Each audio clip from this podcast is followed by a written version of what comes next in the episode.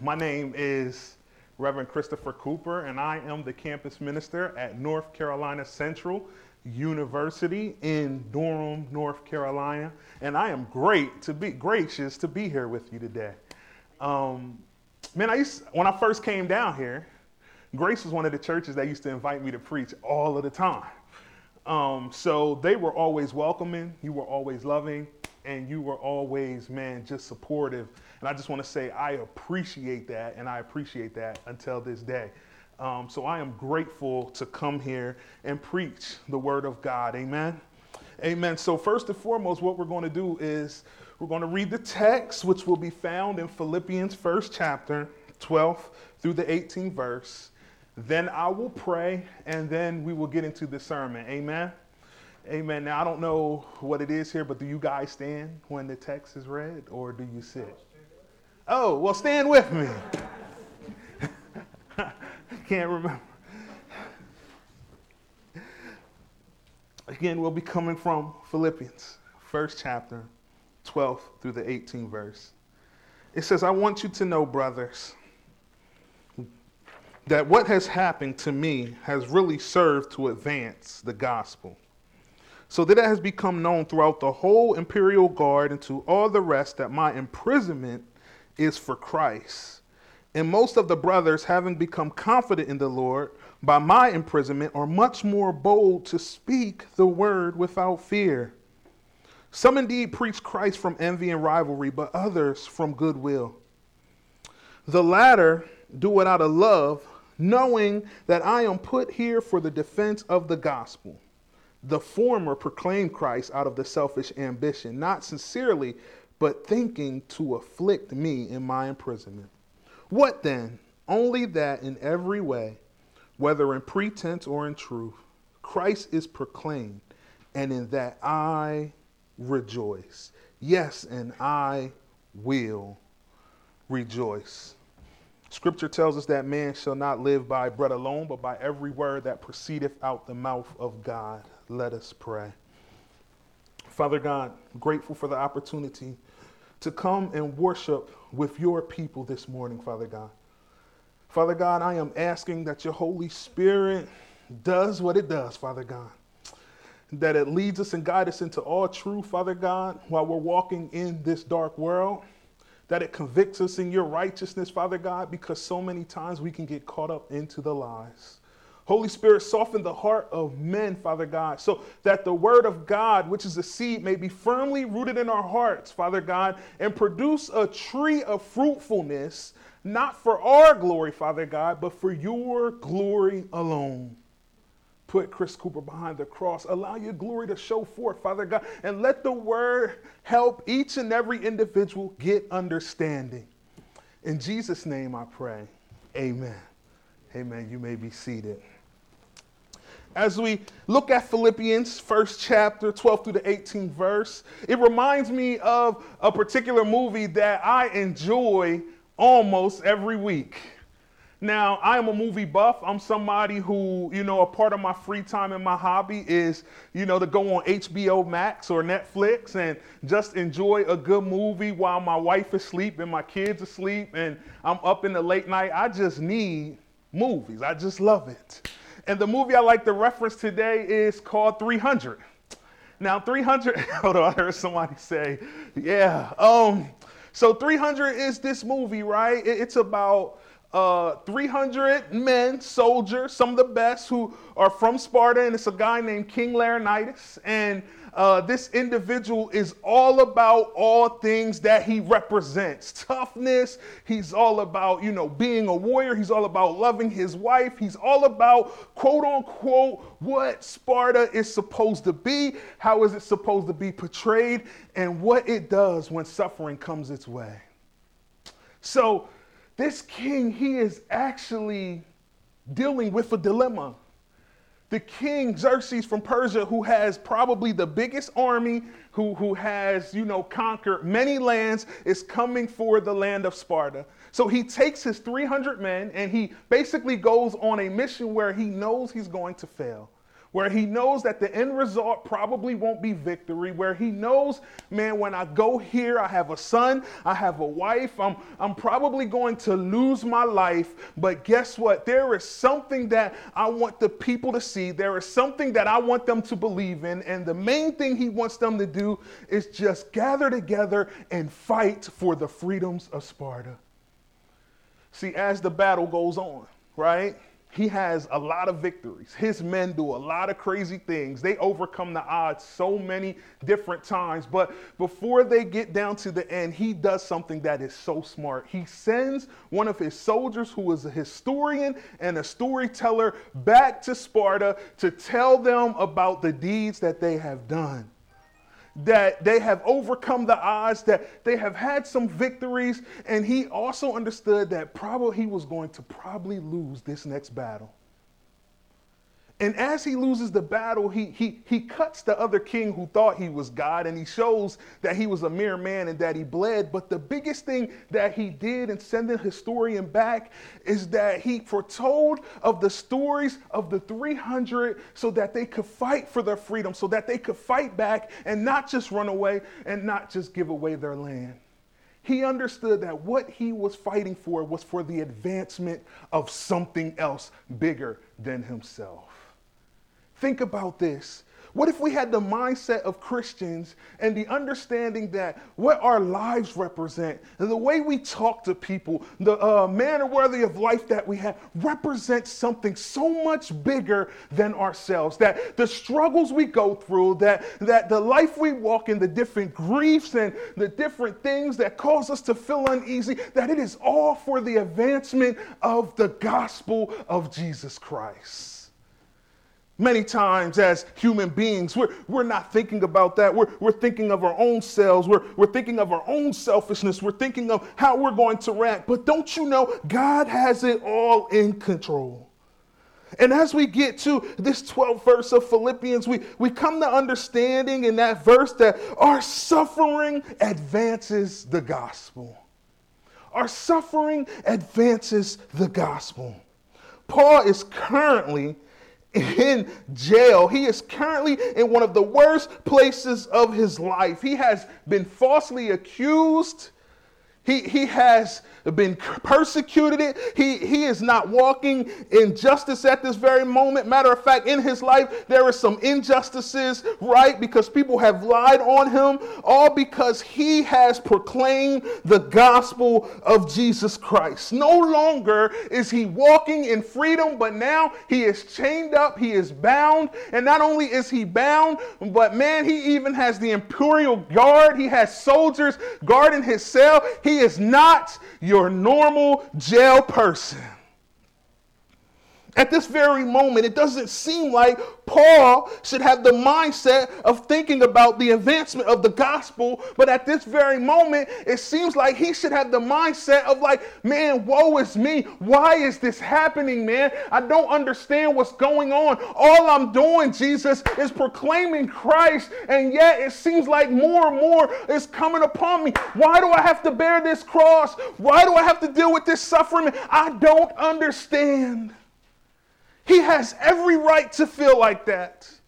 But don't you know his mindset is hey, this is not about me, but this is for the advancement of the gospel. He is actually showing that he has an appreciation for the suffering, that he understands that I can still have joy in this suffering. Why? Because it's not about me, but it is about Christ being glorified.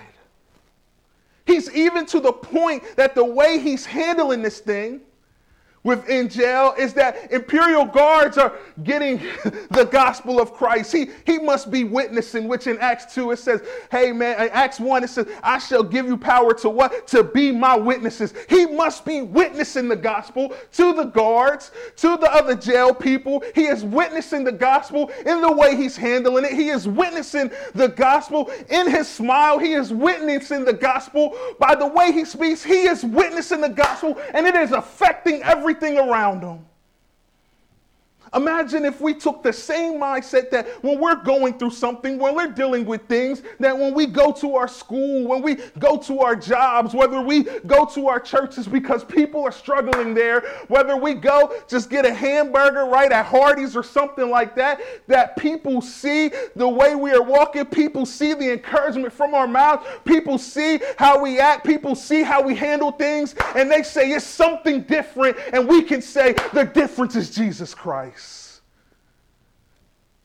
No matter what I'm going through, no matter what I'm struggling with, guess what? The difference is Jesus Christ, and it's all made for His glory and the advancement of the gospel. In 2 Timothy, second chapter, 8 through 10, Paul writes this as he's writing to Timothy through the inspiration of the Holy Spirit, right? Remember Jesus Christ risen from the dead the offspring of David, as preached in my gospel, for with I am suffering, bound with chains, a criminal. Oh, but I like this, but the word of God is not bound. Therefore, I endure everything for the sake of the elect, the covenant people, those who love Christ, right? That they also may obtain the salvation that is in Christ Jesus with eternal glory. You may feel like your life has chains on it. You, you may feel like you, you're in jail mentally, physically, whatever it may be. You may feel like that the pain and suffering that you're going through right now is unbearable. But don't you know the word doesn't have those chains?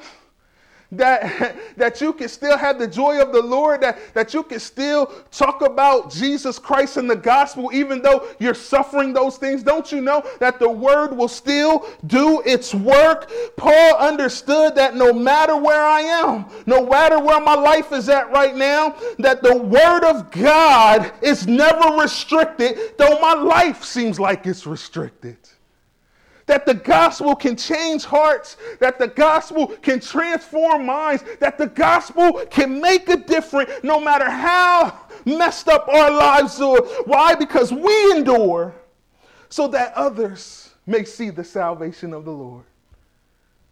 We endure so that others may see the salvation of the Lord.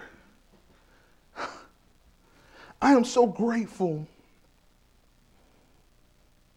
that Jesus Christ endured until the end for our salvation, and he calls us to do the same to endure so that others may know whom he is and whose we are, baby, that other people can see the gospel and all through our lives. The question is do you believe your suffering advances the gospel? Do, do, do you believe in your heart that no matter where I am in life, man, no matter what I'm going through, that if I just keep my trust in the Lord and, and I keep enduring and I keep enduring, that it is an advancement of the gospel that people see through me the glory of Christ. Paul is telling us yes in this text. He's telling us because of my life, no longer are people bound by fear, but they are proclaiming the word. No longer are lives changed, like chained up, right? Restricted, but because of the word of God, even guards is getting saved. Even people who are in jail are getting saved. The salvation of the Lord is still there.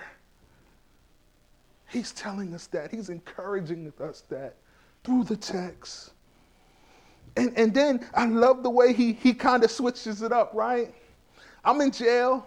I'm struggling, and because I'm here, no longer am I out there, right, in the real world on my missionary walk in a sense and going from place to place, right? The word is not bound, but I am. And then he starts to talk about other individuals who are going out preaching the gospel and proclaiming the gospel. And he tells us, man, rejoice for the gospel being preached. We, we rejoice because the gospel is actually being preached and taught out there. Right? And, and he tells us, look, I'm going to rejoice, but he also gives us three truths. One truth is some preach the gospel from a distorted and selfish heart. It tells us right here Some preach the gospel, right, from envy and rivalry. They're comparing themselves to Paul, right? He's letting us know that some preach the gospel because they want to afflict Paul. They, they want him to feel like he was worthless or that they were better than him. Some people preach the gospel because they see Paul is down, and guess what? It's my opportunity to look great. Hey, I don't know about you, but I met a lot of people like that, and the truth is sometimes that can be us, right? Oh, I've been looked down upon. I, uh, you know, they don't understand my gift. They don't know who I am. So when the opportunity hits, when somebody gets in the background, a lot of people like to step up and make sure they get their name out. The truth is, some people do preach the gospel from a distorted hell, from selfishness, from je- jealousy, from competitiveness, and it's from greed. But then he lets us also know another truth that some preach the gospel from a good heart. They, they preach it because they actually love the Lord thy God with all their heart, with all their soul, and with all their mind. They preach it just like Paul, right? To defend the gospel because, man, they know the gospel changes life. They preach the gospel because within them, the Spirit is working in them, and, man, it is convicting them to what? Preach the gospel. It happens. The third truth from this, he tells us, is that, hey, we rejoice that the gospel is getting preached. Right?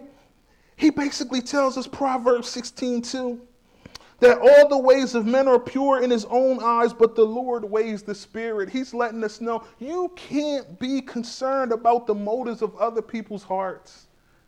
Now, this is not to say that he doesn't also write in the scripture that one should be of a pure heart, that one should walk in holiness while proclaiming the gospel. But many times we assume different things about different people, not knowing what their true motive is. And he's letting us know hey, you are not God. God is the one who weighs the motives of the heart. You can't control if somebody is preaching the gospel out of selfishness, right? You can't control those things if somebody is stepping up to preach the gospel in comparison. Matter of fact, even though you like your pastor and you like those who preach the gospel, you don't even know how their heart is. But what I do know is if the gospel and the purity of it is being proclaimed that Jesus died on the cross and he rose again, if the gospel is being preached correctly, then guess what? I will rejoice. I will rejoice. Because, man, if that word is right, if that word is true, if that word is pure, then guess what? It is convicting the hearts of men. It is pricking them to cry out, amen, to confess and profess Christ. And it is leading them to a Savior and a cross that we all know we need.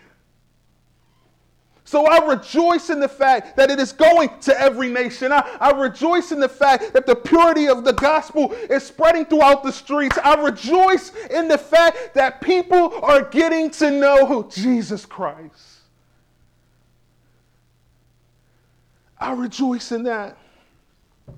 So, so we understand our suffering advances the gospel that yes, some people preach out of a distorted heart, some people preach out of a good heart. That's for the glory of God. But we are grateful that the gospel is being preached because God knows the hearts of men and whether good or impure, amen. He's the judge of that. He'll convict that. But if it's the purity of the gospel, then people are seeing the cross. And how do we know this is true? Because Jesus is the gospel. Jesus is the gospel. I am so grateful that when we partook of the fruit, right, and sin crept in, right, that there was proclaimed to be a person who would come and stomp on the head of the servant. I, I am so grateful that, that Jesus came to this earth. Amen. I am so grateful that he, he took the lashes on his side and, and the thorns around his head. And I am so grateful that he carried his cross, right, which was heavy, which was burdened on top of him. That, hallelujah, I am so grateful that he hung there and that he took the nails in his hands and took the nails in his feet. I am so grateful that the spear pierced his side. I, I am so grateful that he suffered for our salvation. I am so grateful that he didn't say, Father, I can't do this anymore, but he said, Not my will, Father, but your will be done. I am so grateful that he hung his head and he said, It is finished, and that he resurrected on the third day. Amen. And then when he came back, he it was a plethora of witnesses his saw him and then and spoke to him and then realize he is the Son of God. He is the Christ. I am so grateful that he sent the helper, the Holy Spirit, which is, empowers us to be witnesses. I am so grateful that Jesus finished the job and that he became the gospel that we preach.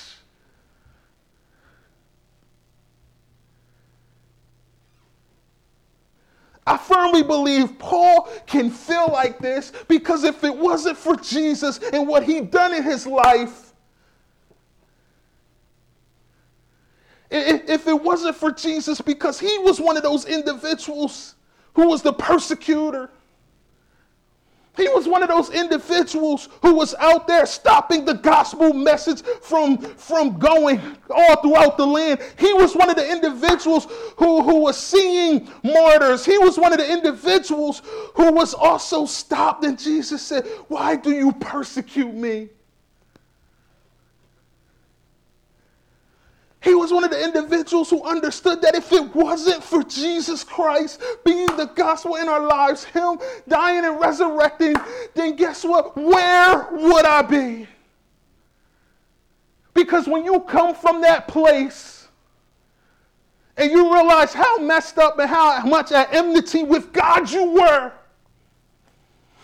and then that the gospel was spoken to you and that that spirit pricks your heart and you profess faith, then no matter where you go, no matter what you do, no matter how messed up my life is, no matter how much suffering I have to burden, I will rejoice and I will proclaim Christ, and it's all for His glory and it's all for the advancement of the gospel. What I love is when Jesus came back, he, he gave this to his disciples. He, we all call it the Great Commission, right?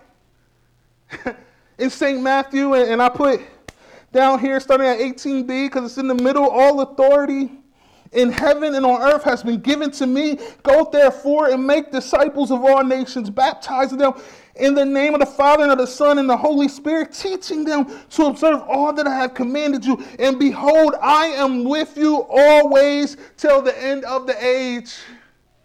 That he sits on the right hand of God the Father and he is with us till eternity, that until he comes back. And we are empowered by the Holy Spirit, which is continuing to empower us to be witnesses so that we can go what? Make disciples, that, that baptizing can happen, that we can help people grow in Christ through their sanctification, man, that we can do all of these things, understanding that our life is not ours. Our life is not ours. Our story is being written,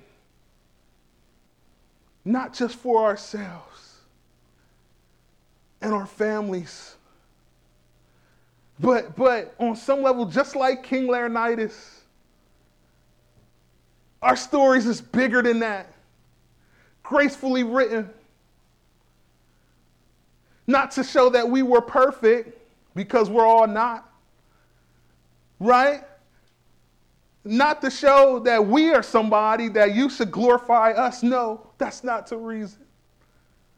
But it's gracefully written that when we when we get in that grave, right, but we'll be with our Father, people can say, "Man, I see how Christ was glorified in their life.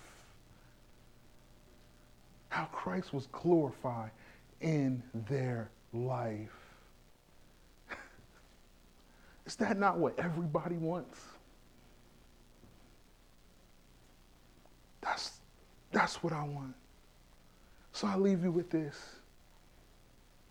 What you going through, what you suffering with, no matter how it has you right now, believe me this, man, it is for the advancement of the gospel.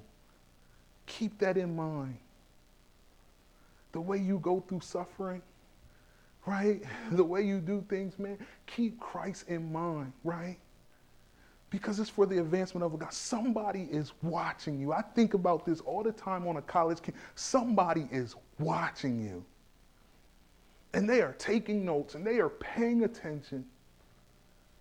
And Paul is an example to let us know no matter how bad it is, no matter how restricted you are, guess what? I have joy.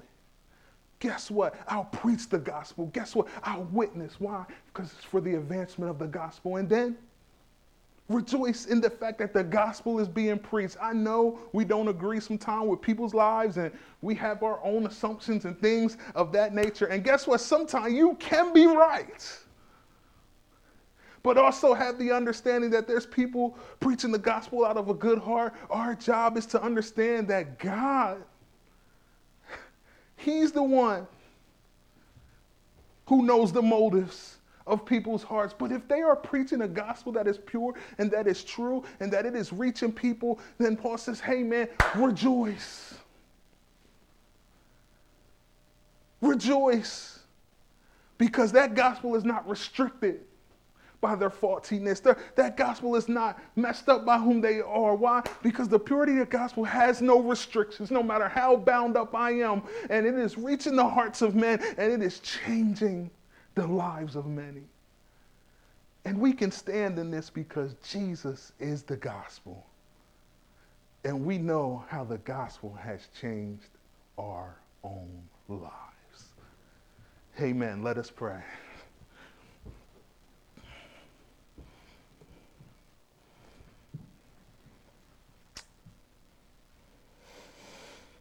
Lord, hallowed be your name.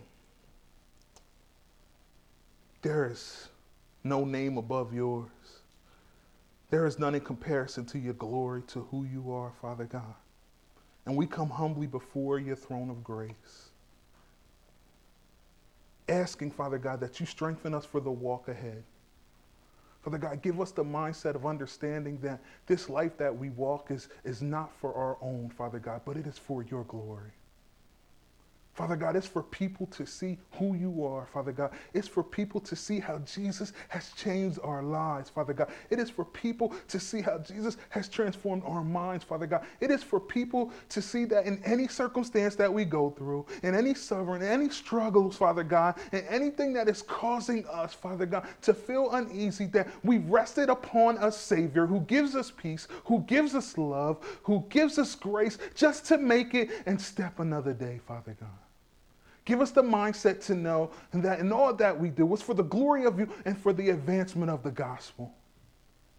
Help us rejoice in the fact that the gospel, even until today, is reaching all lands, Father God, all nations, Father God. And it is pricking the hearts of men, Father God, to see the cross of Christ, hallelujah, and to be saved. And we are grateful and we rejoice, Father God, because we know that it was Jesus who saved us, who saw us sinking deep in sin, far from the peaceful shore, Father God, who picked us up and loved us, Father God and until this day continues to keep us.